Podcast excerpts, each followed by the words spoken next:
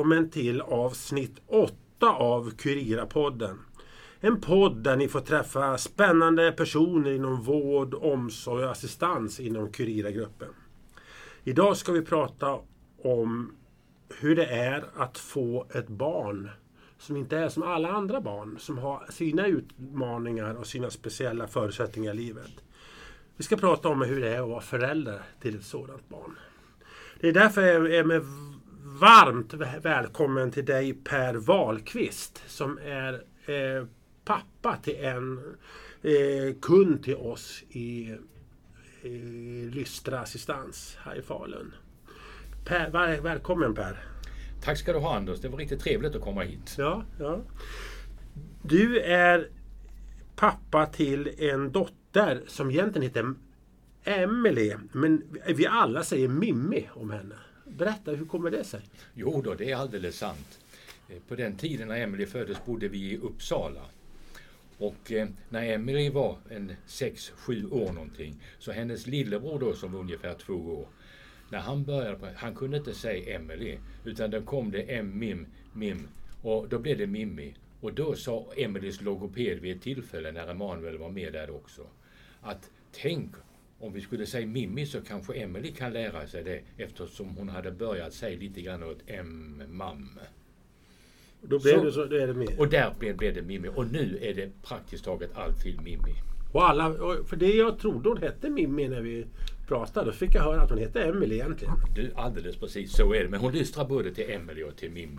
Det är ganska kul för min äldsta dotter heter Emily. Jaha! Ja. så att, eh, ja. Eh, Mimmi är 38 år. Ja, det blev hon i höstas. Ja. När, hon, när hon föddes, vad var det som hände då? Ja, det var så att eh, hustru Ingrid hade haft en helt normal graviditet. Vi hade flyttat från Älvdalen till Uppsala. Och sen var det in eh, när det var dags att föda. Då gick förlossningen väldigt fort. Och Emily betraktades då som låg, något lågviktig. Hon vägde 2,5 kilo ungefär, lite drygt. Och, eh, men då var det ett kärl i hjärnan, precis i högra delen av hjärnan som gick sönder. Så hon fick en mycket allvarlig hjärnblödning. Det är orsaken. Frågan var i början, kommer hon att överleva eller inte? Men tack vare att vi var på Akademiska sjukhuset i Uppsala lyckades man dels rädda livhanken på henne och göra så att hon kom igång och eh, ja, det började en utveckling men med många olika funktionshinder. Hur hur var det som pappa? Hur upplevde man det? Det var naturligtvis en chock för att vi hade ju sett fram emot det här att vi skulle få barn tillsammans. Och eh, förlossningen gick precis som den skulle, trodde vi. Eh, när Emelie kom ut vid sextiden på morgonen. Men på kvällen, då visade det sig när vi fick besked att det var inte alls bra inte. Man var orolig för henne mm. och konstaterade det är en hjärnblödning. Och det var en chock både för hustru och mig. Mm. Och jag vet vi... Eh, man reagerar ju olika. Hustru reagerade på sitt sätt och jag på mitt sätt. Jag får ut på toaletten och spydde och, och eh, innan jag hämtar, för jag fattar liksom galoppen. Mm. Hustru kom igen efter någon timme. Vad innebär detta för oss? Ja. Jag har ju, som du vet, så har jag också två pojkar. Dina två pojkar, ja de ja, känner jag väl igen. Ja, de är också utvecklingsstörda kunder. Och när jag tänker på det beskedet man får, det har gått många år idag, att det finns någon öm punkt i kroppen som man känner. Känner du samma sak just nu? Liksom, det är just det tillfället man... Det, det finns ju, jag menar, för varje barn man får så finns det en stor glädje i det hela. Och när vi fick Emelie var ju den här stora glädjen. Men samtidigt så var det ju, samtidigt, vad innebär detta? Hur ska hon klara sig? Vad ska mm. vi göra för att det ska bli ett bra liv? Mm. Eh, och så fort vi pratade om det, visst känns det inom en? Eh, samtidigt tycker jag vi har bearbetat det därför att eh, Emily är precis som vilket annat syskon som helst i hela mm. syskonskaran mm. här. Mm. Mm. Mm. Men visst finns det här inne. Mm. Hur, hur, du och din hustru Ingrid, ni har ju, är, Mimmi är ju då 38 år. Ja. Ni har haft 38 år med henne.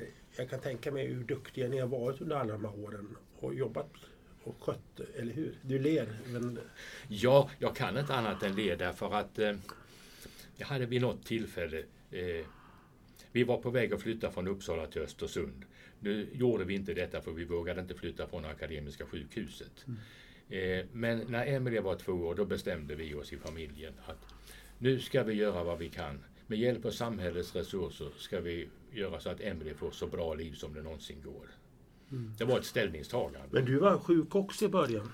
Ja, eh, det var rätt otroligt egentligen. En och en halv månad efter att Emelie hade fötts så fick jag själv en hjärnblödning. Det var ett kärl i tinningloben som gick sönder. Tack vare att hustru upptäckte det här, jag kom in på Akademiska sjukhuset, rätt personal jobbade, så opererade de mig omedelbart. Och det gör det när jag vaknade upp ett och ett halvt dygn efteråt så var det fortfarande okej. Sen behövde jag ju mentalt komma igen för den psykiska påfrestningen var betydligt värre än den fysiska. Men Per, hur orkar du dels din egen utmaning i din egen kropp och så får du en dotter som har sina utmaningar? Ja, det kan man säga, men framförallt så skulle jag väl säga att nu blir jag nästan lite rörd. Det är hustru som höll ihop det då. Tack och lov kände hustru jag sedan långt tidigare innan vi träffades. Eh, hon kunde ta hand om Emily. Emily låg ju på sjukhus, hon låg på barnintensiven. Jag låg på neurokirurgens intensiv. Och hustru for emellan där. Att hon orkade med, det är helt fantastiskt. När jag kom ut och började komma igång, för att jag var ju tvungen att vara sjukskriven från jobbet.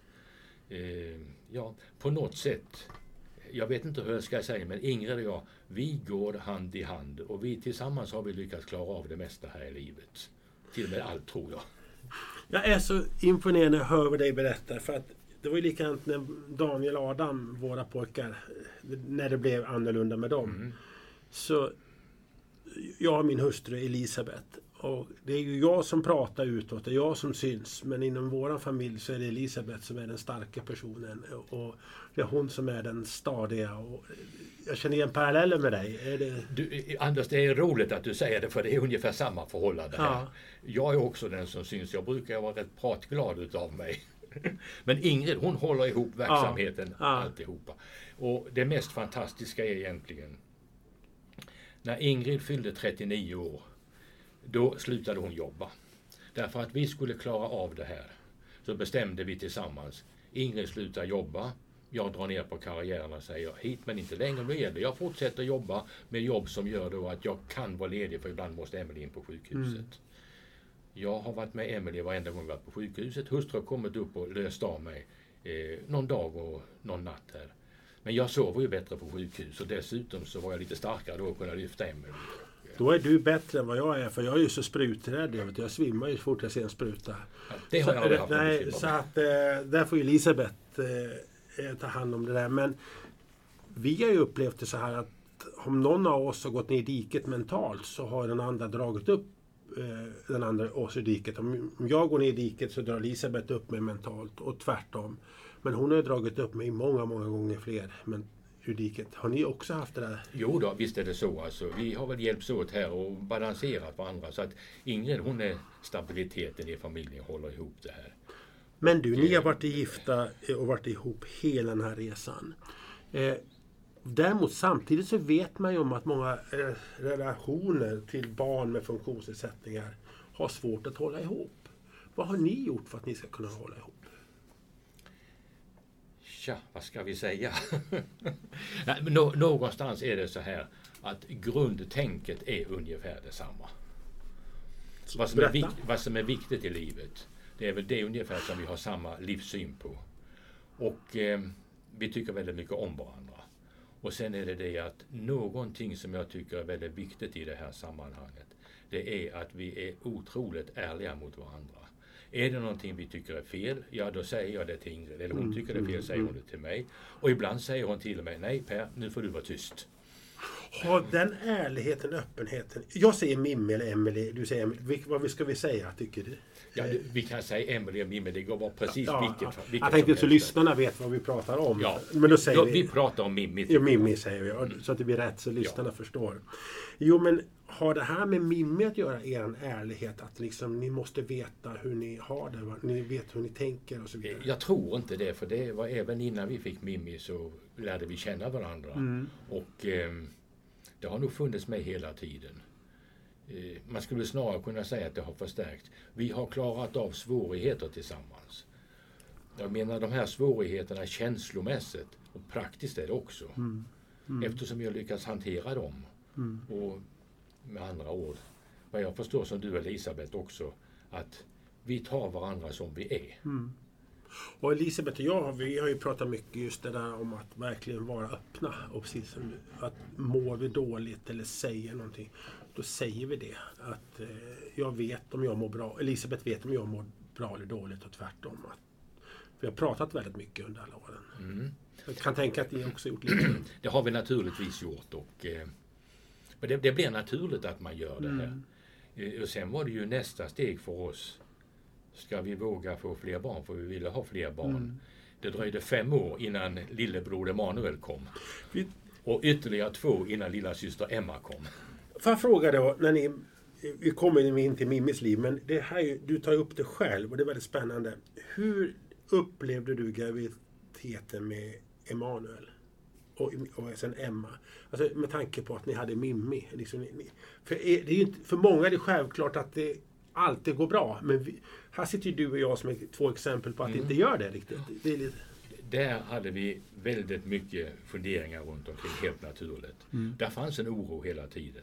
Och samtidigt, jag menar, jag har i grunden en positiv läggning och, och ser inte problemen, jag ser snarare möjligheterna och glädjen i det hela. Men samtidigt bakom alltihopa fanns ju naturligt, finns det risker. Skulle vi få ett barn till som blir funktionshindrat, kommer vi att klara det? Och vi pratade väldigt mycket hur vi skulle hantera den här situationen.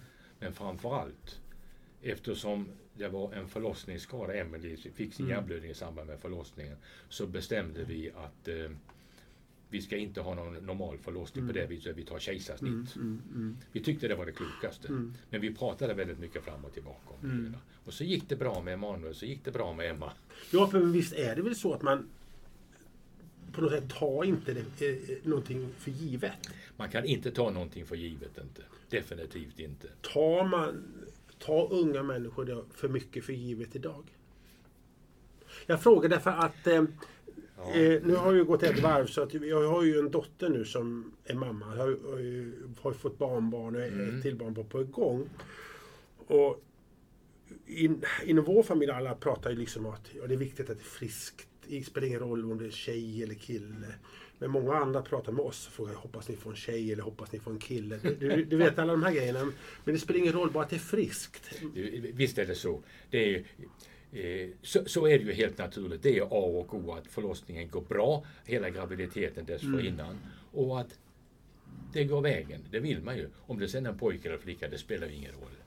Vi tillhör ju inte de som gärna ville ha reda på innan, det var ju inte möjlighet på Nej, den tiden nej. heller. Men eh, sen är det så, eftersom jag är både morfar och farfar, för jag har ju tre vuxna barn också med sina familjer utspridda här. Och ehm, vi har ju upplevt det ju också. Och jag menar den glädjen när de har fått barn och då våra barnbarn här. Det är ju helt fantastiskt egentligen. Och det har gått bra varenda gång här. Ja. Och man, och man brukar fråga de här vänner som har fått barn eller barnbarn. Är barnet friskt? Brukar jag alltid fråga. Ja, det- Eh, Gör du det också eller? Gick det bra? Ja, ja. Inte om det är tjej eller kille. Nej, eller, utan det gick det bra. Ja, Och inga komplikationer. Ja. Ja, det är det första. ja. Du, eh, Mimmes första år, hur var det? Första tiden? Fram till skolan? Du, eh, det var väldigt, eh, alltså jobbet på det viset. Vi bodde i Uppsala och eh, vi jobbade i Stockholm både hustru och jag. Och dels så var jag ju sjukskriven efter min hjärnblödning här. Men när jag så småningom kom igång här, eh, då skulle vi hantera detta. Och vi provade. Ingrid var hemma och jag jobbade. Och sen hade vi en bekant till oss som kunde hjälpa oss med Mimmi här. Eh, och eh, där fick vi väldigt fin hjälp utav Ulla och hennes man Roland. Så vi kunde jobba lite grann Ingrid och Det var era bekant som ni hjälpte. Ulla och Roland. Ulla och Roland, det var goda vänner Ja, till oss, alltså, ja. som blev utvecklade här. Och de kunde ta hand om Mimmi på dagarna här. Men eh, sen så småningom så tänkte vi vi måste prova på. Då gjorde vi så. Ingrid jobbade halvtid, hon jobbade ena veckan. Då var jag hemma med Mimmi. Och sen så jobbade jag nästa vecka, då var Ingrid hemma. Provade på. Det gick ett halvår ungefär, men det fungerade inte på jobbet på, för någon utav Det var oss. så. Så var det. Men det, vi hade ju resorna mellan Uppsala och Stockholm också så det blev väldigt långa Hur dagar. mådde Mimmi den första tiden? Det var väldigt svårt. Det, du vet när man tänker tillbaka på det. Eftersom det var en hjärnblödning och eh, järnvätskan som förnyas hela tiden men inte rann bort som det skulle. Så fontanellen var som en stor bulle. Och man visste inte hur man skulle hantera detta annat än med medicin. Men när Mimmi var nio månader gammal då fick hon shunt inopererad i huvudet. Mm. Och eh, efter det så släppte det. Men Mm. om du tänker dig in att eh, inte kunna suga och inte få i sig mat. Så vi satt med tesked och matade henne. Mm. Hade henne i knät. Och framförallt hustru gjorde en kanon. Ja, det var helt fantastiskt då. Med tålamod och annat alltså. Mm. Både med mig efter min hjärnblödning och sen med Mimmi också. Här. Ja. Men det gick. Men de första två åren var väldigt, väldigt besvärliga. Men samtidigt vill jag säga att tack vare att vi bodde i Uppsala, skulle jag våga påstå, hade vi väldigt fin hjälp. Dels ifrån sjukvården på Akademiska sjukhuset och sen Folke Bernadotte Palme s- som fanns i Uppsala, den här speciella institutionen för funktionshindrade barn. Och inte minst den då eh, nytillkomna habiliteringen med vår dåvarande läkare David Henley och alla som fanns runt honom. Det var vår klippa i livet. Det var de vi lutade oss emot. Folke Bernadotte Bernadotte hemmet. Vilket fantastiskt ställe det är. Ja, du känner igen det också vi har dina barn? där. Vi har bott där. Ja. Vi, Adam, vår yngsta son, där var det aldrig, aldrig aktuellt. Men när vi fick Daniel, då eh, Göran Brandberg som vi hade läkare. Ja, vi- Falun, ja. Han såg till så vi fick komma ner och dels så att vi skulle få bestämma där om vi ska skaffa Adam eller inte. Men Mm. också lära oss situationen med Daniel. Alltså, Per, vilket fantastiskt ställe folk är där. Det är helt otroligt. Jag är så glad för vi filma en del saker därifrån Ja. också. Så jag har ju träffat sjukgymnasten Monica Sten som var med från början där nere och hennes dotter som också är sjukgymnast. Mm, Ja, det var en, de hjälpte oss otroligt mycket här. Hjälpte de er att kan man uttrycka det, bli föräldrar? Alltså förstå den annorlunda föräldrarollen. För oss blev det så i alla fall. Att man började acceptera och se möjligheterna i det. Innan vi kom dit så var det mest misär. Eh, ja, ja, kanske inte direkt så. Det stöttades väldigt mycket därifrån. Men när Emily var nyfödd och låg på eh, barnintensiven. Där fanns en läkare, professorn Ingrid Gamstorp. Eh, hon var Emelies doktor där. Det var huvudansvarig för henne. Eh, hon var tryggheten för oss. Det var det. ja. Det var hon. Hon var liksom här, föräldrar ska involveras, föräldrar ska finnas med Mm. från början. Och det var hon som talade om för det hela. Och när vi stod i begrepp att flytta till Östersund efter två år och sen sa vi det kan vi inte, vi vågar inte flytta från Akademiska Mm. sjukhuset. Sen gick tiden, så småningom flyttade vi till Falun. Och då var det, ska vi våga det? Hon sa bland annat, tänk på att ni är i Sverige, ni bor inte i mörkaste Afrika. Ni kan flytta till både Falun och Östersund. Ja, Men hon var vår trygghet ifrån början. det. Ja. Och sen kom Folke Bernadotte hemmet och inte minst David Henley, alltså Göran Brandbergs motsvarighet. Eh, Det var vår trygghet. Jo, för de som inte förstår det här som bor i de andra delarna av landet så kanske da, eh, Göran Brandberg och David Henley, det är alltså läkare som... Ja, förlåt mig. Eh, nej, jag måste förklara. Eller hur? Du kan Ja. berätta om David. Det är lä- eller hur? Alltså, som jobbar. Jo, jo, det är alldeles sant. David Henley, han var en mycket fantastisk läkare. Han brydde sig inte bara i Emily, han brydde sig oss föräldrar. Och hela habiliteringsteamet i Uppsala. Man kommer fortfarande ihåg dem här, både sjukgymnaster och eh, läkarsekreterare och ja, hela gänget överhuvudtaget. Och Göran Brandberg här i Falun. ja, och det var ju också en trygghet när vi Ja. flyttade hit alltså. Så. Jag brukar säga så att det är få föräldrar till funktionsnedsatta barn som inte ler när man ser en bild på Göran Brandberg för att han, han har betytt så, många, så mycket för så många här omkring. Jag blir nästan lite rörd när jag tänker just nu. Håller du inte med? Jo, ja, det förstår jag det mer än väl. Ungefär samma som vi upplevde med David Henley i början i Uppsala och sen Göran här. Eh, och jag vet ju väl när jag läste din första bok också här, hur, hur väl ni du har beskrivit Göran Brandberg och den hjälp ni har fått och den Ja. trygghet det har varit. Jag brukar säga jag är så förbannad på honom eh, ett tag. Jag var så arg på Göran så jag kreverade för han skulle bli pensionär. Jag sa det här. ja. Men så sa han nej jag kommer ha kontakter med er fortfarande. Det- Det, är väl alltid, när man är i den här situationen, eh, som ja, både din familj och min familj är i, så gäller det att hantera allting på ett vettigt sätt. Alltså. det fanns väl gånger som jag tyckte Göran Brandberg, ja men nu tycker han si och så, ja men nej så ska vi banne mig inte göra. Mm. Och sen hade vi lite diskussion om det hela, sen hittade vi den gyllene medelvägen. Mm. Men det gäller samma med den medicinska specialiteten som myndighetsbiten när det gäller Försäkringskassan och personlig assistans.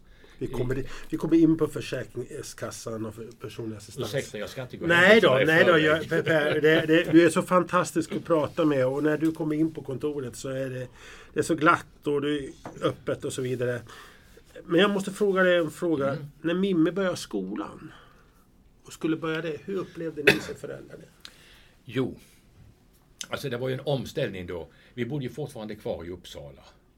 Och eh, då var det särskolan i Uppsala. Eh, det, den fanns ju där och det här med personlig assistans existerade Nej. inte.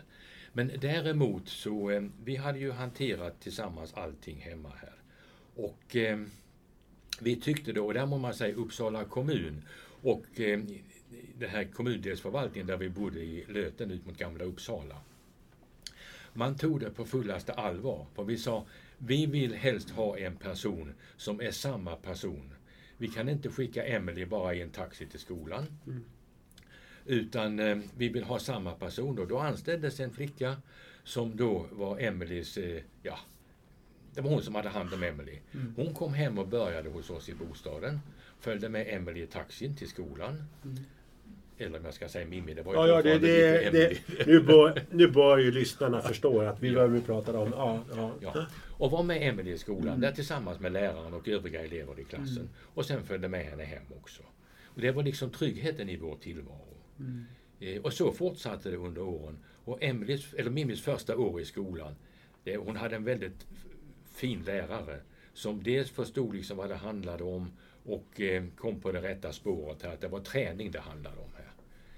Och sen så visade det sig att rida, det skulle vara bra för personer som har svåra CP-skador eller överhuvudtaget CP-skador. Så att eh, en eller två gånger i veckan, då var det ifrån en gård i närheten kom de in med en häst. Så att barnen på skolan fick hoppa upp, eh, ja, vi fick lyfta upp Emelie och sen så satt då eh, hennes eh, vårdare, den här flickan, bakom henne på hästryggen. Och så gick vi och ledde hästen runt där. Hade Mimmi någon diagnos då? Ja, det hade hon. Därför att i och med hon hade hjärnblödning så kunde vi då konstatera att eh, hon har fem stycken allvarliga funktionshinder. Man kan, det kan jag gärna berätta om här. Hon har alltså en CP-skada som är besvärlig. Hon har genomgått en 7-8 ortopedoperationer.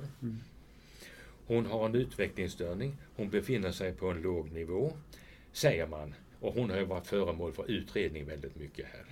Men hon utvecklas hela tiden i detta. Jag ska återkomma till det. Sen tack vare hjärnblödningen så skadades synnerven på bägge ögonen här.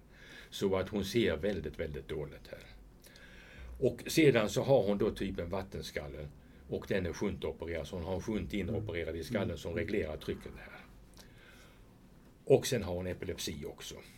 Och ska vi se i läkarnas journaler så står det svårkontrollerad epilepsi. Ja. Men under hela resans gång nu till sina 38 år. Eh, hon har nu helt fantastiska personliga assistenter. Ja. Ingen av oss i familjen eller assistenter pratar över huvudet på henne. Nej. Utan Mimmi är alltid med i snappen. Och eh, man har jobbat aktivt på det här sättet att Mimmi är hela tiden med och får välja. Allt ifrån vilken frukost ska vi ha? Ska vi ha den gröten eller den gröten eller den gröten? Och så vidare. Hon väljer musik. Hon tycker väldigt mycket om musik. Allt ifrån hårdrock till klassisk musik. Hon har vuxit upp i en familj som tycker om musik. Ja, men, du, men det där du säger är väldigt viktigt. Alltså när man möter personer på stan så, så är det ju väldigt lätt att man pratar med assistenten och personen, eh, brukaren, den, den funktionsnedsatta sitter i rullstol. Och det blir så synbart att man pratar över. Och jag brukar alltid försöka gå ner på knän och liksom vara och titta och se personer i rullstolar eller med funktionsnedsätt i ögonen. Assistenten får faktiskt finna sig och komma i andra hand. Känner du igen den biten? Att, Ja, att det är lätt att man tittar över. eh, Det, det, det, det, det händer väl att det är så. Men eh, Mimmis assistenter, ja, jag kan inte understryka henne hur fantastiska de är. Därför de har Mimmi med i sin resonemang hela tiden. Och Ja. Mimmi mår bättre och bättre och framförallt har hennes känsla av delaktighet och möjligheten att få vara med och bestämma och gjort att hon mår bättre och bättre. Och Det- när man träffar någon på, får jag bara berätta Mm. här Anders. Eh, vi har en god vän. När hon kommer på stan och så ser hon då Mimmi och hennes assistenter. Så och hej Mimmi! Och ner till Mimmi då Mm. och pratar med henne. Är du på stan ska du gå och fika? Och Mimmi blir ju jätteglad då alltså. Och sen kan man prata lite med assistenterna Mm. Ja, också. ja. Eh, men visst är det vanligt, jag känner ju igen den här Ja. situationen. Men du, du, alltså, jag har ju träffat er och ert assistansteam. Mm. Du har, ni har haft tur med sådana duktiga assistenter. Ja, vi är väl... Eh, vi tycker det har varit viktigt att försöka ha samma personer så länge det går. Mm. Men sen är det ju så att eh, en del tycker det är bra att ha det här jobbet och sen ska man göra någonting annat här i livet. Man ska studera vidare. Och en del tycker det är jättefint att vara kvar. Eh, vi har ju assistenter som har varit kvar drygt 20 år och uppåt en 12 år, 8 år. Eh, och sen så blir det lite grann omsättningen då alltså. Och sen har vi varit tvungna att eh, nyanställa några stycken till. Där. Vi kommer in på assistansen, eh, för jag vill, få, jag vill hålla mig kvar lite i skolan. Hur upplevde ni att i mentalt, att, att, jag kan härleda till mig själv, att jag hade ibland lite jobbigt. Min äldsta son Daniel gick i träningsskola och särskola och allt det som var. Att liksom jag såg, där borta var ju den skolan för de andra barnen. Mm. Jag lärde mig sen hantera det. Jag gick, fick hjälp- psykologhjälp för det här. Mm. Men hur upplevde ni det där? Att det gick, Ja, eh, För skolan är så markant att... Jag tror jag kan förstå det. Eh, därför att eh, dina pojkar Daniel och Adam, de kan klara av ganska mycket själva jag förstår också. De går själv och inte rullstolsburna. Nej, det är det som skiljer. Det är det som skiljer. Eh, Det är en skillnad Ja. alltså. Eh, Jag menar inte att det är avgörande, men Mm. till viss del i alla fall. Vi tyckte att när det gällde Mimmi så är det självklart med särskola. Det var Mm. inte tal om någonting annat. Utan här är det typ en träningsklass. Mm. Det gäller att är jag i skolan då är det hennes träning. Det är väldigt viktigt med gymnastiken varje dag. Mm. Hon ska ha ståträning i ståskal eller tippbräda. Och sen hålla på att göra andra mentala saker för sin utveckling. Och det, och, det, och det vill jag säga så här, det var aldrig snack om mina pojkar heller. För att de går också träningsskola. Mm. För de kan ju inte prata och de kan ju inte kommunicera och, och så vidare. Så att det var liksom aldrig något prat. Men det fanns ett vemod långt inne i mig att, som kom upp på ytan när de började skolan. Att Mm. Det blev liksom en skiljelinje i livet. Ja, det- där, där tror jag det skiljer lite grann för att vi eh, kanske inte samma vemod, på, inte på det viset. Därför vi tyckte det var så självklart. Nu ska vi se hur ska vi få till det för att det ska bli bra. Och det funkar väl bra de första åren i Uppsala och sen så flyttade vi hit till Falun och det funkade bra här också. Eh, sen var det vi, eh, jag menar personliga assistansen kom sen så var det ju då att Emelie hade sin personliga assistent. Och det var bra. Där kunde det ibland bli i resonemanget mellan läraren och assistenten. Assistenten känner Mimmi mer än väl, läraren inte lika väl. Läraren har sina idéer. Ja, man ska göra så för det är pedagogiskt. Ja, men nu ska Mimmi få i sig maten. Det viktiga hon får i sig maten är att äta en pedagogisk måltid. Och så vidare. Ja. För att ta en detalj. Ehm, ja, det, visst fanns det svårigheter i mångt och mycket där. Jag, måste, Eh, jag kan inte lämna eh, Emanuel och Emma. Man, man glömmer ju ofta syskonen. Hur har de haft det under den här tiden? Haft ett, en syrra som... Jag kan tänka att ni har lagt ner mycket fokus på Mimmi. Men hur har Emanuel och Emma tagit det? Ja, det kan man säga. Det är... Jag tycker det är lite svårt att säga det. Därför att eh, nu när de är vuxna. Ja, men Emma, hon eh, är drygt 30 år och Manuel är då ytterligare några år äldre. Han är 34 nu och Emma ska bli 32. Eh, De har sina egna liv och så vidare. Men vi är en enhet i familjen. Så tillvida det finns en sagolik gemenskap. Och även med de stora barnen, men de har inte varit hemma på samma sätt inte. Eh, Det har helt naturligt varit jobbet. att de var tvungna att jag jobbade, pendlade till Mm. Emanuel var tvungen att följa med. Så fort Mimmi skulle iväg till sjukgymnasten eller till logopeden eller till doktorn Mm. så var det mamma Ingrid, Mimmi och Emanuel skulle med. Mm. Och det var inte så lätt inte. De, de har fått lära sig leva upp, leva med Ja, och, och det är det här att eh, vi har försökt att de skulle inte komma i andra hand eller något Mm. sätt. Det var minst lika viktigt.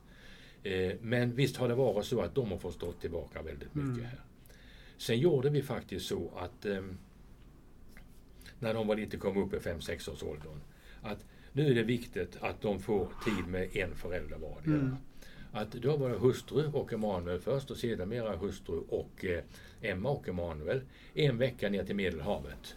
Så Då var det bara mamma och barnen och jag och Mimmi var hemma. Mm. Och det gick ju att hantera. Jag kunde ta ledigt från jobbet som semestervecka då. Alltså. Så att, eh, det gick att hantera väldigt bra. Och det var viktigt. Och sen försökte jag ta tiden också med barnen så vi bara kunde göra saker. Emanuel, jag respektive Emma. och jag. Har ni pratat om den tiden när nu Emanuel och Emma blivit vuxen? Hur det var? Jo, vi- visst har vi pratat om det till och från. Alltså det och ingen av dem känner väl kanske direkt sådär att men visst finns det med i bakhuvudet i alla fall. Mm. Känslomässigt finns det med. Och sen kan jag säga vad jag upplever själv. Det är väl det att eh, med mina stora barn, när de i sin tur fick barn. Jag har två barnbarn i Madrid nere i Spanien. Två stycken i Stockholm som nu är utflugna. Och sen så i Borlänge två stycken barn, den ena är utflugen här. Ja. Att när de var små barn så fanns de inte med och jag kunde inte finnas med som morfar så att man skulle önska. Mm. Därför att eh, tiden och orken räckte inte till Mm. helt enkelt. Och det är väl en, en stor ledsenhet hos mig Mm. att det är så här. Men vi är väl bara människor? Ja visst är vi det. Men, jag, vi jag, är väl bara människor? ja, men samtidigt Anders, och ska vi se det nu. Emanuel och Lotta eh, har fått barn och de har en liten Kajsa som är ett och ett Mm. halvt år gammal nu och bor borta i Gävle. Nu har det visserligen varit pandemin men vi har lyckats hantera och träffa henne. Och bara den möjligheten vi har att träffa, att se och att uppleva hennes Mm. utveckling nu här är helt otroligt. Mm. För, för, jag kände ju så här, jag och min fru. Vi har ju en dotter då, Emelie. Mm. Jo, Emelie, din Ja, stora ja, dotter. Ja. dotter då. Och när då Daniel och Adam ha- hade kämpat med honom, vi gjorde det själv. Alltså, man kände dåligt samvete så mycket Ja. att man inte räckte till. Men jag tror i alla fall att jag tror hon, är, hon har förstått det och, och, och accepterat det och så vidare. Man gör så gott den kan. Det är det det handlar om. Ja, det, det är väl det det handlar väldigt mycket om. Och det var ju roligt att höra det. För vi upplever samma sak alltså. Mm. Så är det. Och vi tror väl inte att det har satt några djupare spår i alla fall. Vad jag Men- upplever så här, det är att jag är så oerhört stolt över min dotter som har ett sånt patos för andra som har med funktionsnedsättningar idag. Att hon har ett sånt engagemang och hon står upp för Hon gjorde det redan i mellanstadiet. Mm. Och det är i den här boken som du berättade om som där, Ja. där, där vart hon till och med lite mobbad för det att hon stod upp. Dina eh, em, Mimmis syskon, så säga, Mm. känner du att de har det samma engagemang och patos för funktionsnedsatta? Ja, det har de definitivt. Eh, om man säger i familjen så är det, och har det varit någonting med Mimmi om att hon ska kunna göra det, kan hon vara med där och där? Ja, men det är klart syrran ska vara med. Mm. Sen har vi ju eh, på det viset Mimmi flyttade hemifrån för 14 år sedan ungefär och bor i egen lägenhet med sina personliga Mm. assistenter. Eh, och i arbetsschemat där har vi lagt upp det så att vi kör på sex veckors schema. Mm. Och när vi kommer till helgen i den sjätte veckan, då kommer Mimmi hem till oss. Då åker jag hem till Mimmi i slutet på eftermiddagen på fredag. Sen åker vi hem till oss i familjen. Och då har vi strävan att Emma har sin sida och Emanuel och hans hustru Lotta och nu lilla Kajsa kommer hem. Och så lever vi familjeliv den här helgen. Och då är det visserligen träningen ska skötas och så vidare. Men eh, då har vi det här. Och för Emanuel och Emma har vi ju sagt att ni behöver inte känna att ni måste komma hem. Ja men det är klart vi vill komma hem. Dels så kommer vi hem så vi kan hjälpas åt med Mimmi. Sen vill vi ju träffa Mimmi. Och, och eh, att Mimmi ska få träffa oss. Och sen är det ju roligt att vara tillsammans hela familjen. Mm. Eh, det livet har vi så att... Eh, Och det är väl, känns det inte lite som man går i mål? Eh, Som li, ja, ja, men så känner jag i alla fall när man ser att syskonen kan vara tillsammans idag när de har vuxit upp. Jo, vi, vi, visst är det så. Och sen måste jag säga att vi nådde ett stort mål för två år sedan här innan pandemin bröt Ja. ut. Eh, Min äldsta son i tidigare äktenskapet, han fyllde 50 år. Och eh, de bor nere i Madrid i Spanien. Ja. De kommer alltid hem en vecka på sommaren. Och då är vi i vår stuga uppe i Älvdalen. Och då hade vi tanken, nu ska vi fira honom. Och då ska vi se om inte alla syskonen med sina familjer kunde komma hem. Och då var alla sex syskonen hemma och vi firade Mattias. Och Mimmi hon var ju med uppe med sina två assistenter. underbart. Då. Och det var så fint det här alltså. Så vi har ju fortfarande... Jag blir rörd. Jag blir rörd. Ja, jo, men det är väldigt fint. Och de stora ungarna känner ju också så här. Mm. Men de har ju inte vuxit upp med Mimmi på samma sätt. Nej. Så att, eh, Men din roll, din känsla måste ha varit underbar. Ja, din, var helt- din och Ingrid och alla de här. Ja, det, det var helt fantastiskt alltså att vi kunde göra det här. Sen skulle vi gjort det i fjol och vi skulle gjort det i år här med andra 50-åringar i släkten alltså. Mattias. Men ni får, ta, ni får fira 100-årsjubileum. Vi- vi tar det Ja, vartefter ni, lev, ni lever. Ja. Men du, barnbarn. Hur upplever de det att Mimmi finns? När de växer upp? Ja, de har ju inte träffat Mimmi på samma sätt Nej. så mycket inte så att eh, där finns nog inte samma känslor i alla fall tror jag inte. Förstår de? Och, Eh, de, de, de förstår och, men de har inte riktigt samma känsla för det Nej, som, som nej. eh, man säger Mimmis eh, helsyskon Emma Emanuel. Mm, mm. Eh, men de har förståelse för det hela men de är inte involverade på samma sätt. Det har blivit så. Mm, det, mm.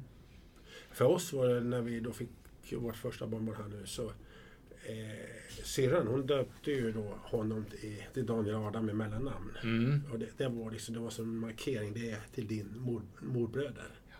Det var då, blev- jo, då det- bölade vi må du tro. Det, jag det, det, förstår jag, men det är ungefär som vårt lilla barnbarn Kajsa. Mm. Eh, hon är ju väldigt engagerad i Mimmi. Mm. Och det är eh, när hon kommer hem och säger så Mimmi, Mimmi. Mm. Och då ska vi titta på Mimmi. Han kommer och klättrar upp i mitt knä. Tar fram datorn och tittar på bilder på Mimmi här. Mm. Och när Mimmi är hemma då som vi, vi hade möjligheten i julas och trots pandemin att kunna fira julen tillsammans.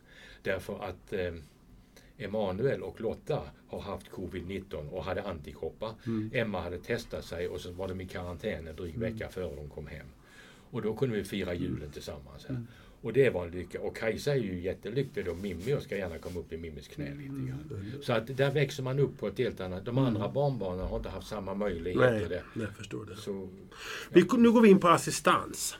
Assistansen kom ju 1994. Ja. Då kom LSS-reformen. Eh, ni måste vara väldigt, tid, måste vara väldigt tidigt med det här. Eller hur tänkte ni när ni skulle välja bo på gruppboende, assistans? Och hur, hur funderade ni? Jo, det var egentligen ganska enkelt. För när Mimmi var som sagt liten så bestämde vi oss att, som jag nämnde tidigare, att Mimmi ska få så bra liv som det går att få. Och när personliga assistansen kom, då var det på något vis en lättnad. För vi hade ju gruvat oss väldeliga för att vad ska Mimmi få för liv den dagen hon inte kan bo hemma längre? Vi kommer ju inte att orka med som föräldrar på det här viset hur länge som helst. Eh, när personliga assistansen kom, då var det på en gång att ja, men det här kommer säkert att lösa sig. Därför vi tror inte att Mimmi skulle klara av att bo i en gruppbostad. Av den enkla anledningen att genom att hon har den synskadan som hon har så reagerar hon på alla ljud. När hon inte kan se var ljudet kommer ifrån. Eh, då blir det så att då blir det som, hon blir skrämd helt Mm, enkelt. mm, mm. Precis som någon annan kommer bakom dig och säger bu alltså. tänk om du, du skulle se någonting? Ja. Se, ja. Då ja. är det. Så att, men om man bara talar om för Mimmi vad som kommer att hända, ja, då är det inga problem. Inte. Men i en gruppbostad med många som tjoar och många höga ljud i köket med mera. Det tror vi skulle bli alldeles för jobbigt för henne. Det kändes ganska naturligt för er att välja eh, assistansen? Ja, det gjorde det. Därför vi, vi hade tidigare sagt att hon får bo hemma och vi får se hur det utvecklar sig här. Men eh, när personliga assistansen kom så var det, ja men det är ju ingenting att snacka om. Den dagen hon är så stor det är dags att flytta hemifrån som de andra barnen, då ska hon bo i egen lägenhet. Vad har det betytt för er LSS, för Mimmi och för er som familj? Ja, för oss har det betytt otroligt mycket. Därför att eh, ja, dels var det de andra delarna i, assistan- i eh, LSS. Eh, som eh, både när det gällde korttidshem och det fanns ju visserligen en form av korttidsboende också på landstingets tid. Mm. Eh, men nu övergick ju detta till kommunerna. Eh, men det gav en betydligt större handlingsfrihet. och eh, att hålla ihop det hela. Så från och med, vi var ju med redan från början. Och de första utredningar som Försäkringskassan gjorde här, så Mimmi fick då en personlig assistent som kan vara med henne då från början i skolan. Och sen Vilket år fick hon assistans? Ja, det var 1994. Det var direkt från Ja, början? alltså, dels så var jag engagerad i eh, FUB, Handikappföreningen Mm, här i Falun. Och visste väl lite grann om det här att det skulle komma. Och sen har vi en god vän uppe i Östersund som eh, var engagerad i FUB också. Vi fick information från henne och vi lämnade synpunkter som kom in i det här. Och det gjorde det att vi hade en uppfattning om det hela men vi såg ju inte vidden utav det. Mm. Men det var ett sesam öppna dig. Det var det? Ja, det var det verkligen. Hade ni problem med Försäkringskassan på den tiden att få assistans? Nej, det hade vi inte. Så tillvida att eh, första utredningen, då var det två tjänstemän från Försäkringskassan som kom till den dagliga... Ja, eh, Mimmi gick ju i skolan då. Och så var det ett fritids som hette Särfridis som var i Slussen. Och Birgitta som var chef där. Eh, Birgitta tillsammans med då hustru och mig och eh, personerna från Försäkringskassan. Vi pratade igenom hela Mimmis situation, vad det innebar för någonting. Och det var aldrig, hon var liksom ett solklart fall för att få personlig assistans. Sen var det bara frågan om hur många timmar. Har ni någon gång under alla åren haft utmaningar med Försäkringskassan som så många andra har haft? Ja, alltså... Visst har vi det. Eh, Men det beror inte på att det har varit ifrågasatt någon personlig assistans. Utan det är snarast omfattningen utav det hela.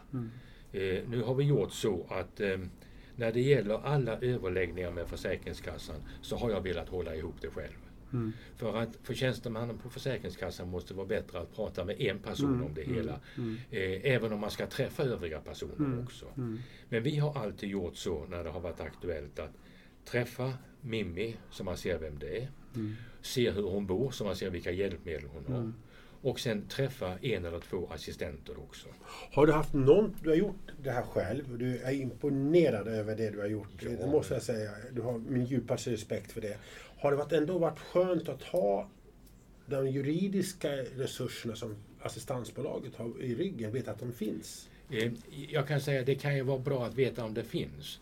Men eh, jag tycker inte att eh, jag säger att jag upplevt det som ett väldigt stöd på det viset.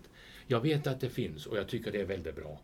Eh, nu inbillar jag mig, och utan att förhäva mig, så har jag ju en hel del kunskaper inom juridiken. Ja. Och är van, med jobben jag har haft, så är jag van att hålla ihop administration. Eh, och jag tycker det är viktigt och det är angeläget att kanske påpeka när man ska, eller har ett barn med sådana här funktionshinder som både du och din hustru och vi har. Då är den första biten utöver alla känslor och allt engagemang att man har kunskap. Man ska ha kunskap om lagstiftningen, man ska ha kunskap om Försäkringskassan och så vidare. Här. Så att man kan hantera, för det här är ju en förhandling. Vad säger då du till, tyvärr så finns ju unga föräldrar idag som får barn där det inte har gått som planerat. Vad är ditt råd till unga föräldrar och som, vars barn växer upp och det börjar bli dags att fundera på assistans och du måste ta kontakt med Försäkringskassan. Vad är ditt råd? Ja, dels är det att läsa på så man kan mycket. Men i det sammanhanget så ska man ta hjälp under alla omständigheter. Och det är där jag säger, jag är glad att både den juridiska och även annan kunskap finns i eh, assistansbolagen. Eh, just därför att eh, då behöver man hjälp. För det, det är jag glad att du säger det. För jag, det är mitt viktigaste mission här, det är att ta hjälp, ta hjälp. Det gjorde inte jag och Elisabeth. Därför vart vi lurade på assistans i 12 år. Oj, oj, oj, då. ja det var illa. Och, och det, det, allting handlade bara om att vi trodde... Vi hade ju inte samma kunskaper som du hade. Och vi var godtrogna. Mm. Och, och så att ta hjälp. Det finns ju hjälp på för assistansbolag. Det finns ju det, så att säga, att få. Idag är vi ju lite eh, bortskämda för vår dotter, hon blev jurist inom det här. Ja, Så att hon har ju liksom... Men, eh, men eh, ta hjälp. Är inte det överens, kan du, du vara överens om att det är det, viktigaste Absolut. man ger till unga föräldrar idag? Alltså ta hjälp definitivt. Ja. Och jag kan bara erinra min tid när jag var aktiv i FUB här i Falun i då, mitten på 90-talet Mm. Ja. och bit till här. Eh, då en utav mig och en kollega till där uppgift bland annat att träffa andra föräldrar. Mm. Att försöka på något sätt ge stöd till andra föräldrar om vad man kanske ska göra. Då handlade det väldigt mycket om när man var gränsfall. Eh, särskola eller inte särskola. En duktig elev i särskola eller en elev med bekymmer i vanliga skolan. Och, och få stöd där. Sak samma gäller det med assistansen. Att när man ska träffa folk från myndigheter som har hela kunskapen bakom mm. sig och inte minst Försäkringskassan som har så stränga spelregler mm. här. De ska ju förhålla sig, det är deras jobb alltså att mm. förhålla sig. Så där ska man absolut ta hjälp. Och sen är det ju så att gör man fel i början, då är det svårt att reparera ett fel sen. Visst är det det. Sen kan jag säga att jag tycker hela tiden att med Försäkringskassan har vi haft ett väldigt fint samarbete. Mm. Man har i de allra flesta fall haft förståelse. Mm. Men där är man också kringgärdad av bestämmelserna. Och jag har faktiskt när det gäller Försäkringskassan vid två tillfällen överklagat det mm. till förvaltningsrätt respektive kammarrätt. Mm. Men det var inte därför att jag trodde att Försäkringskassan skulle ändra sig. Vi måste få upp ögonen hos politikerna som fattar mm. besluten. Att, Fick du då träffa alla politiker? Satt de ju framför dig i ett podium då? Nej, vi, vi träffades inte. Det var inte en muntlig förhandling här. Okay. Utan det var skriftmässigt alltihopa här. För det jag gjorde liknande som du. Mm. Då fick jag gå in i ett rum och där satt de som ett KU-förhör, alla politikerna. Jag satt ju precis som då då börjar jag tänka på Ebbe Carlsson-affären. De som är lite äldre, då kommer ihåg Ebbe Carlsson-affären. Jajamensan. Vi kan se KU-förhören idag mm. efter pandemin. De ser precis på samma sätt satt ja. de. Och då gällde det att tro på sig själv och vara modig. Det var väldigt utmanande. Det lät riktigt spännande må jag säga. Ja, men jag tycker jag blev lite upprörd också därför att alla är inte så utåtriktade som du och jag är. Nej, och Många det... är blyga och tycker det här är jobbigt. Och att ställa sig inför den situationen. Det, dels är det säkert för många jobbigt i en sån här situation. Men det är som du säger för dig och mig som är van liksom att mm. träffa folk och sådär. Men när det gäller att får man ett barn med funktionshinder i dagens läge om man inte är i mogen ålder. Jag menar, jag var i 40-årsåldern när vi fick Emelie. Mm. Eh, och eh, Inge var eh, fem år yngre ungefär. Så att vi hade ju en hel del livserfarenhet mm. och hade en del kunskap. Mm. Och vi har ju många gånger, Ingrid och jag, sagt hur skulle det gått för Mimmi om vi hade varit 25 år när vi fick henne? Mm. Då är jag inte alls säker på att det hade gått lika mm. bra. Därför vi hade inte haft samma kraft, samma pondus. Mm. Och, då hade vi gjort en del av livets saker. På de senaste åren har ju LSS-debatten blommat upp. På fall mm. från 2015 om inte annat. Men liksom de här sista åren. Hur mm. upplevde du det? Hur är dina känslor varit kring detta? Att det har frågasatts och eh, det har varit under press? Ja, jag ska säga att eh, jag blir illa berörd. Mm. Jag blir väldigt illa berörd. Och jag begriper inte hur folk kan sitta liksom och säga att ja, den här personen behöver ingen assistans. När man behöver hjälp dygnet runt. Och det finns ju fortfarande, jag läste en artikel så sent som bara några dagar sedan om en ensamstående mamma som inte fick den hjälpen hon behövde mm. med sin son. Eh, jag tycker det är förskräckligt när det är självklara fall att man från myndighetssidan då ska liksom säga nej. Och det som har varit nu eh, genom vissa delar inom LSS-reformen när det gäller personlig assistans, där det finns domar hela vägen upp till eh, Högsta domstolen och Högsta mm. förvaltningsrätten här. Eh, som innebär då att man säger nej, nej, nej. Och Försäkringskassan lutar sig mot detta. Jag tycker det är skrämmande. I ett samhälle som är så bra som vårt samhälle mm. med sånt eh, fantastiskt skyddsnät som vi trots allt har inom alla områden. Att ifrågasätta. För som förälder går man på knäna om man mm. inte får den här mm. hjälpen. Jag blev vansinnig. Jag blev förtvivlad. Jag blev sårad, ledsen. Alla känslorna kom upp på en gång. Men hur upplevde du det? Upplevde du när den här debatten kom och, och ifrågasatte? Ja, jag, blev, eh, ja, jag blev upprörd alltså, det blev jag. Och jag blev illa till mods och så blev jag förbannad. Mm. Hur kan man överhuvudtaget sätta igång, ifrågasätta sådana här saker? Mm. Och inte bara som förälder utan även i min roll som god man. Eh, då gäller att hantera Mimmis ekonomi mm, här. Mm. Och det gäller inte bara hennes personliga ekonomi. Det gäller assistansbolaget, alltså företagets mm. ekonomi. Att mm. pengarna används på rätt sätt. Mm. Huvuddelen av pengarna ska gå till löner till assistenterna. Mm. För de är dessvärre underbetalda. Det är de. Ja, jag tycker det är definitivt. Men sen är det också så att man tittar på andra delar i hela offentliga verksamheten. Hur kan man lägga så mycket pengar? Nu ska jag inte ta några konkreta exempel. Vi har ju flera stycken både i Falun och i Sverige. Mm. Men jag vill undvika att ta sådana exempel. Men eh, Där satsar man pengar. Då finns det pengar. Då finns det möjlighet. Ja. Men när det gäller att satsa pengar på de svagaste i samhället. Då gör man inte det där för det är alldeles för dyrt. Vet du vad du gör, var stor nu att göra? Du satte inte gruppen mot varandra utan du, vi kliver fram och sen så hävdar våra barns rätt till LSS och vår rätt till ett bra liv. Det är det det handlar om. Ja visst är det så. Man ska inte tycka synd om våra barn. Nej, man ska, inte. Eller hur? Eller hur håller du inte med om det? Jo, jo men alltså, det är många gånger så här, men man berättar, alltså, folk som man inte har träffat nu. Vi har en flicka som hade oturen från hjärndöden när hon föddes. Ja, men åh vad tråkigt. Nej, det är inte tråkigt. Ja, men det måste vara synd om henne. Nej, inte det är synd om henne. Hon har världen. Utifrån sina förutsättningar har hon hur bra liv som helst. Mångt och mycket beroende på kanonfina assistenter. Ja, alltså. vi ska hävda vår rätt. Det. Hur lever Mimmi idag? Du skrattar nu, men det är jätteviktigt. Ja, det är det. Hur har hon ett bra liv idag? Ja, det har hon. Eh, Om jag säger totalt sett så har Mimmi ett fantastiskt bra liv. Om vi bortser från pandemin och bortser att Mimmi har varit väldigt mycket sjuk ända sedan i fjol höstas här.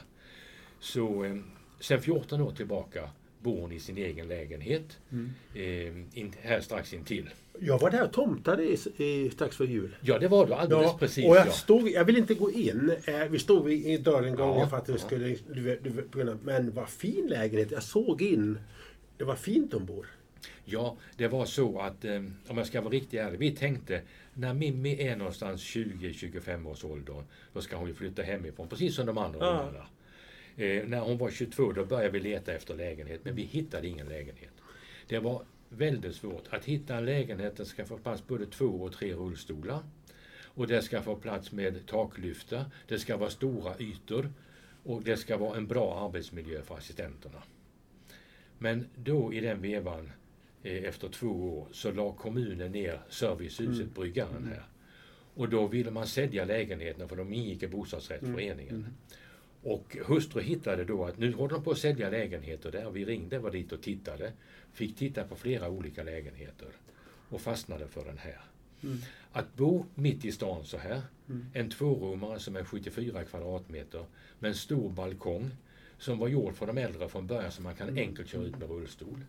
Så vi bestämde oss för att vi klipper Den till. tar ni. Den tar vi, ja. Men du, vad Sen- är en bra dag för Mimmi? Hur ser en bra dag ut för henne? Ja, det är... Hon kommer upp på morgonen. Efter lite lätt sovmorgon kanske. Och sen kommer upp i lugn och ro för att äta sin frukost. Och sedan så eh, kommer eh, färdtjänsten. Och så åker hon då till eh, daglig verksamhet uppe på Härhagen. Och sen är hon där idag i händelserikes rum, Ja. har sin gympa, får träffa kompisar där och vila en stund efter maten. Och sen åker hon hem. Och när hon kommer hem till sin lägenhet så fortsätter man med eh, det hemmasysslor som ska göras. Ett bra liv för henne. Och sen vet hon också att mitt i veckan, onsdagar, de har vi redan från första början planerat, då ska det vara hemmadag. Då ska hon komma på sovmorgon. Det ska städas och fixas och tvättas. Ja. Och sen går man på stan. Mimmi går på biblioteket, lånar några ljudböcker eller några andra böcker som hon kan läsa. Allt ifrån enkla barnböcker Ja. till lite mer avancerade. Sen går man på stan och fikar. Med sina assistenter går hon och handlar. Och bara det här går och handlar nya kläder. Och, eh, går och handlar Hon har de känslor, hon är som du och jag. Ja, alltså hon, meningen är att hon ska ha ett liv precis som Ja. alla oss andra. Jag går ut och handlar. Sen kommer då en konsert uppe i Kristinahallen Mm. med musik som Mimmi tycker om. Då bokar vi biljetter, det går hon på konsert där. Mm. Eh, hon eh, har varit i Folkets hus eller på teatern Mm. på både teatern. Och sen kommer Mimmi och hennes assistenter och ja men åh nu är det en rolig film, nu går vi på bio i eftermiddag här. Men du, hur många assistenter har hon? Ja, just nu så har Mimmi sju stycken ordinarie Som assistenter. går på schema? Ja, vi har sju stycken som går på rullande Mm. schema. Och dessbättre har Försäkringskassan tyckt att Mimmi behöver mycket personlig assistans, så vi har mycket dubbelassistans. Mm. Dagarna, onsdagar, lördag, söndag och en stor del av tisdagen så är man två assistenter som jobbar. Därför att ska man som assistent orka med, det har inte varit avgörande, men Mimmi ska ha en timmes sjukgymnastik varje dag. Då behöver man vara två stycken för att Ja, hjälpas åt. ja. När Mimmi ska upp och ur, i, i och ur sängen och till rullstolen Ja. behöver man vara två stycken. Eh, när hon behöver gå på toaletten Ja. behöver man vara två. När man är ute behöver Får hon ett epileptiskt anfall Ja. när hon är ute, då måste man kunna gå undan, lyfta henne ur Mm. rullstolen och ge henne Stesodil Ja. och Diazepam. Så att... ehm, Men du, de här sju bidrar ju till att hjälpa en annan person att leva. För när du beskriver Mimmis fina dagar, det är ju fantastiskt att höra. Mm. Kan du tänk, kunde du tänka dig då när det var som värst med Mimmi i början, att hon har en så bra dag? Nej, alltså definitivt Förstår vad jag inte. menar? Är- Jag förstår precis hur du menar. Och i familjen brukar vi säga att Mimmi hon har det bästa tänkbara liv. Hon lever som vi andra vad hon Mm. kan göra. Och det beror väldigt, väldigt mycket på att hon har så engagerade assistenter. Mm. Det är liksom inte assistenter som nu gör jag jobbet inte. Men du, det här är en samhällsfråga nu. Eh, Mm. Vad är viktigt att tänka på ett assistansbolag? För det, man har ju ett assistansbolag. Vad Mm. vill du att ett, ass- ett assistansbolag ska leva upp till? Vad, vad ställer du för krav på det? Ja, för det första så eh, ska man kunna kommunicera. Man ska ha förståelse för den här personens situation. Det gäller inte bara att träffa en förälder eller träffa en god man eller förvaltare. Utan man ska träffa personen i fråga. Så man ser vad det handlar om och ser den här personens behov. Och sen ska man ställa upp hur den här personen önskar leva sitt liv. Och så ska man forma assistansen utifrån detta. Med den begränsningar vi har, både när det gäller eh, ekonomin, när det gäller arbetstid för assistenterna och så vidare. Men att ha förståelse för det hela. Lyssna på personen i fråga, lyssna på assistenterna och lyssna på föräldrar eller god man här. Har, du haft många, har ni haft många assistansbolag genom åren? Ja, det var så här att vi har tillhört kommunen från början. Mhm. Vi tycker det har varit bra. Mm. Ehm, och ehm, fann ingen anledning att ändra det, för det var ordning och reda i kommunen. Mm. Man följde spelreglerna. Ja. Sen var vi inte riktigt överens alla gånger, Mm. men det är en helt annan sak. Vi försökte få ihop det här på ett vettigt Mm. sätt. Ehm, Men sen när kommunen 2012 bestämde sig för att inte ha personlig assistans längre, utan lämna över Mm. det till ett privat bolag. Då resonerade vi som så att okej, kommunen har föreslagit det här, man har gjort en upphandling. Vi går naturligtvis att följa med över till det här. Mm. Sen funkade det dessvärre inte särskilt bra. Så mindre än ett år så sa vi upp bekantskapen med dem för det fungerade inte Mm. alls. Det var till och med utomordentligt dåligt. Mm. Ja. Och sen var det ett annat assistansbolag som vi kom in i som var väldigt lokalt. Mm. Och då tänkte vi, jag kände en av personerna som var i ledande ställning där. Och eh, då tänkte det här blir säkert jättebra. Och det var väldigt mycket som var bra. Man ville så väl, men det räckte inte hela vägen ut. Inte. Eh, sen så bestämde vi oss för att vi skulle sluta där. Eh, men då avslutade man själv det här bolaget. Mm. Och då skulle vi till ett nytt bolag. Och min vana trogen så gjorde jag en ordentlig marknadsundersökning och landade på en 7-8 bolag. Och var det i slutändan stod jag mellan två bolag här. Mm. Men då visade det sig att eh, det var ju en personfråga. Att Jesper som jobbar här, han har jobbat fackligt och har väldigt gott rykte i facket. Mm. Eh, och jag tycker det är viktigt att fack och arbetsgivare kan jobba ihop. Mm. Eh, och sedan var Anders Ragnarsson här. Och jag har en arbetsgivarsidan, en från facket, det är jag säker på. Och så hade jag hört gott om Lystra. Vi kör igång. Sen har det varit lite turbulens här Ja. också. Mm. Men eh, Känns det är bra idag? Eh, jag, jag tycker det känns bra. Mm. Därför att eh, nu när vi har Ulrika som eh, uppdragschef här. Vi pratar samma språk. Mm. Vi lyssnar på varandra. Och sen får hon putta på mig ibland och jag får putta på henne ibland. Mm. Och sen har vi assistenterna som puttar på oss bägge två. Ja, jag menar det. Ja. Så kan du och jag som sitter i samma folder diskutera om Lystra sen tillsammans. Det kan vi göra sen. Ja. det kan vi göra. Du, men är, ja. sam, fortsätt. sammantaget tycker jag det är Ja, väldigt vad bra. bra. Men när man ska välja bolag så måste det vara ett bolag där man känner att vi pratar samma språk. Mm. Man ska ha förtroende för varandra. För i min livsfilosofi är det det här att har man förtroende för varandra och kan prata samma språk, då fungerar det. En viktig fråga i dessa tider. Hur har Mimmi klarat pandemin? Ja, jag höll på att säga den som det visste. Ja. Eh, det har varit en fruktansvärt stor omställning. Mm. Nu, eh, om jag bara går tillbaka till 11 mars i fjol, när vi fick första fallet här i Dalarna. Mm. Då bestämde hustru att nu åker vi hem till Mimmi, till den assistenten som Mm. jobbade då. Eh, och det var Lotta. Eh, och sa att nu är det så här. Och då hade jag fått mycket information från Mattias nere i Madrid Mm. om hur vi skulle bete oss och Mm. inte bete Mm. oss och hur vi skulle fylla kyl och frys. Därför de hade ju haft några månader där Mm. nere. Mm. Och då sa vi, nu klipper vi till. Så att från och med dagen efter den 13, fredagen den 13, då stängde vi in all daglig verksamhet. Mm. Mimmi ska inte ut, hon får inte följa med ut i affärer. Nej. Gärna ut på promenader och få Mm, frisk luft, mm. men inte affärer. Och så får vi försöka hålla avstånd. Och sen tänkte vi, ja men det är jätteviktigt för Mimmi och assistenterna nu. Och är det bekymmer med handlingen, det sköter Ingrid och jag. Mm. Och sen efter några veckor insåg vi, inte kan vi göra det. Nej. Och Nej. då, då blev det så här. Men hur Mimmi har upplevt det, det är klart det har varit jobbet för henne som för oss andra. Att då inte gå ut och träffa sina kompisar i dagliga verksamheten, inte kunna gå ut Mm. på konserter och gå på stan. Eh, psykiskt har det säkert varit jättejobbigt för henne. Även om hennes assistenter har försökt få till det så bra det Mm. kan hemma och ändå göra saker. Håller du med mig om att de här LSS, jag kallar LSS-kategorin, är en glömd faktor i den här pandemin? Man har pratat om äldre, med all rätt, att man har suttit inne och, och så vidare. Men det har inte varit inte mycket diskussioner om funktionsnedsatta som har suttit inomhus och många har inte förstått varför får jag inte gå ut? Det är Håller du med mig om det här? Jag, jag håller fullständigt med dig. Jag har själv reagerat. Man pratar om hur tufft det har varit i vården. Och det är det, det ska jag inte Mm. Det har varit fruktansvärt tufft i vården. Alltså, De är fantastiska de som jobbar med det här. Och även på andra ställen inom Mm. vården. Eh, De som jobbar inom hemtjänsten ävenledes. Mm.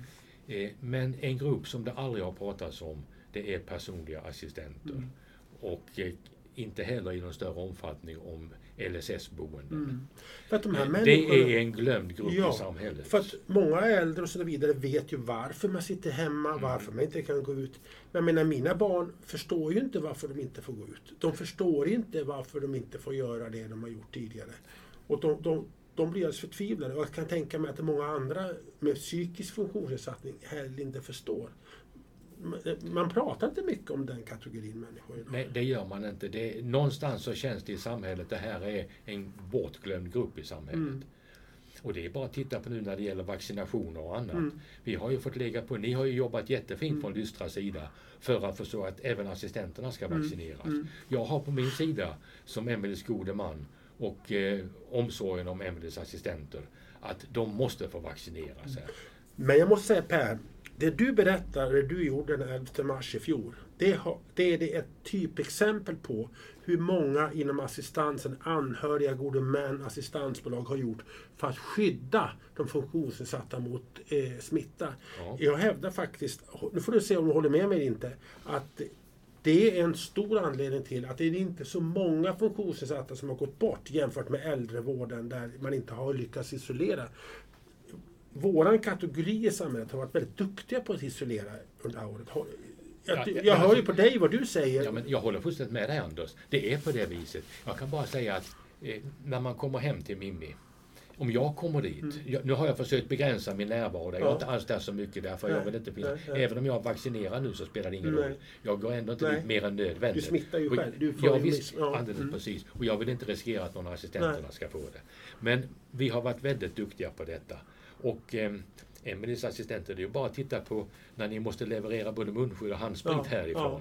Nej men kommer man till Mimmi, det första man gör in i badrummet, är det planerat Mm. besök, så hänger det en handduk där. Mm. Tvätta händerna, torka sig, sprita händerna och sen får man ett munskydd. Mm.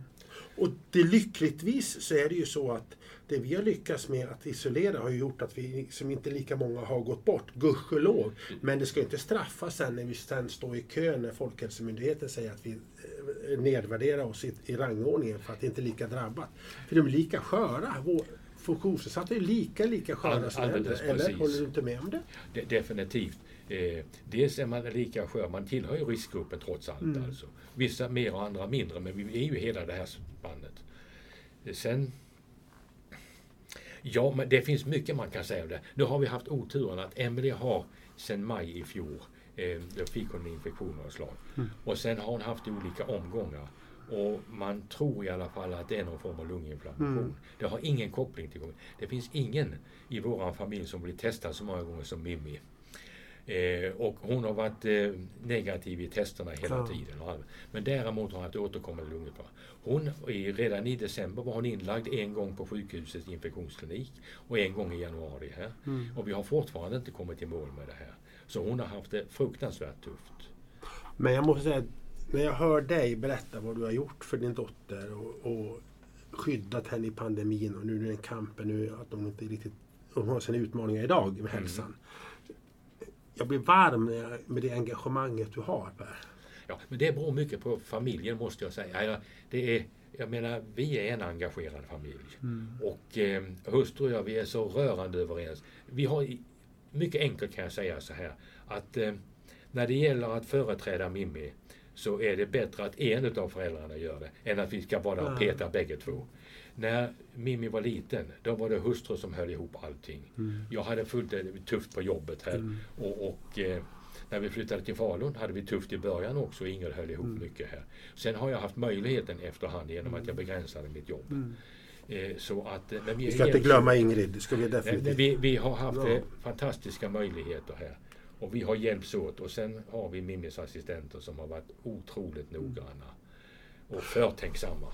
Vad ser du, vad jag drar ihop sig i programmet nu, men jag tänkte fråga så här. Vad ser du framtiden för Mimmi? Hur ser, det, hur ser hennes framtid ut? Ja, eh, vi hoppas, vi har sagt som så att Mimmi skulle ju ha en bra lägenhet och där ska hon kunna bo. Och vi ser framför oss att hon ska bo där fortsättningsvis och fortsätta sitt liv här, ungefär som hon gör nu.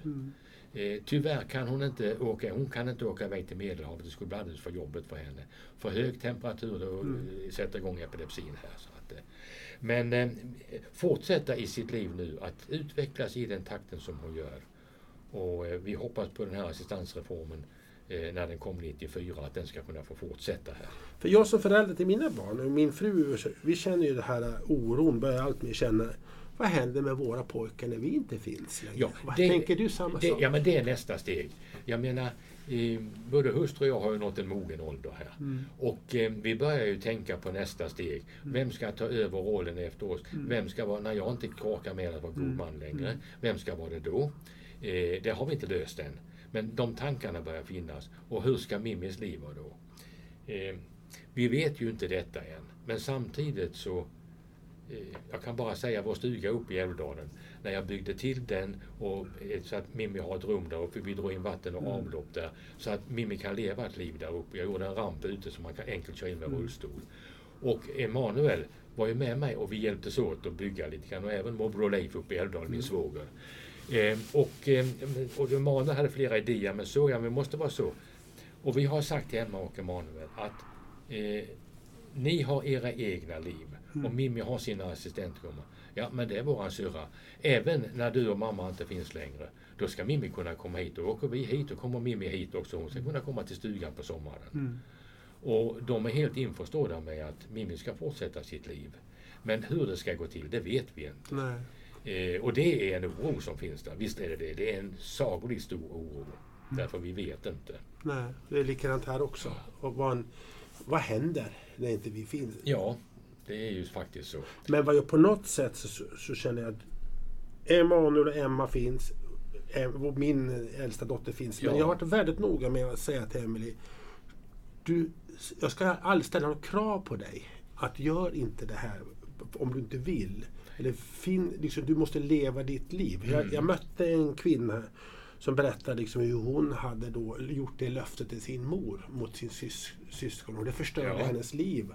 Att hon, hon lovade sin mor vid dödsbädden att ta hand om sin eh, funktionsnedsatta syskon. Ja, och och det det, är- det blockerade hela livet för henne. Ja, och att göra det på dödsbädden känns det, då har man om, om inte annars har man dåligt samvete Ja, om man aldrig kan fullfölja ja. det. Nej, skulle aldrig i mitt liv vara aktuellt. Men du verkar ha, Mimmi verkar ha väldigt duktiga syskon. Engagerade syskon Ja, de är engagerade, det är rediga unga. Det är, hela skocken är rediga unga måste jag säga. Var och en på sitt sätt. Och det måste väl ändå kännas skönt att det finns för Ja. framtiden att de har landat där. Ja, visst är det så. Det är. Mimmi har en stor familj och som bryr sig om. Mm. Och sen eh, tror jag inte att assistenterna vill släppa taget heller. Nej. För att, eh, de, det känns så väldigt stabilt och tryggt alltså. Ska vi säga så här då? Att du har alltså syskon som är enormt bra. Du har Mimmi assistenter som är enormt bra. Och så bor vi i ett land där vi har ändå en grundbult att vi ska hjälpa alla i samhället. Är inte det ganska skönt att tänka på det i framtiden? Jo, visst är det så. Alltså, det är ju mångt och mycket tryggheten. Visst är det så.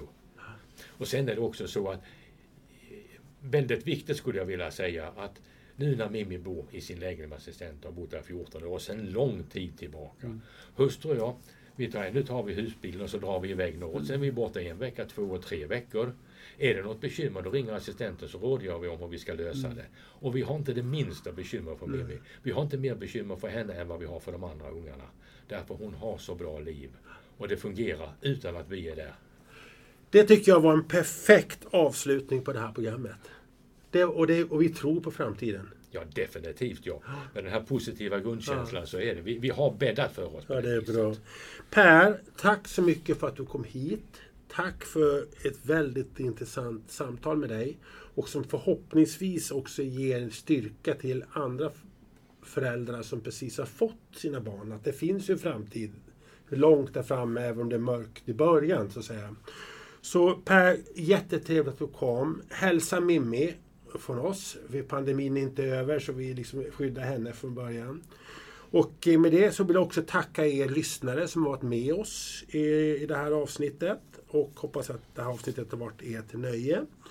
Och eh, välkommen tillbaka när vi återkommer med fler ämnen och avsnitt utav eh, Kurira-podden. Och med det säger vi tack och hej. Och den som säger det heter Anders Hansson.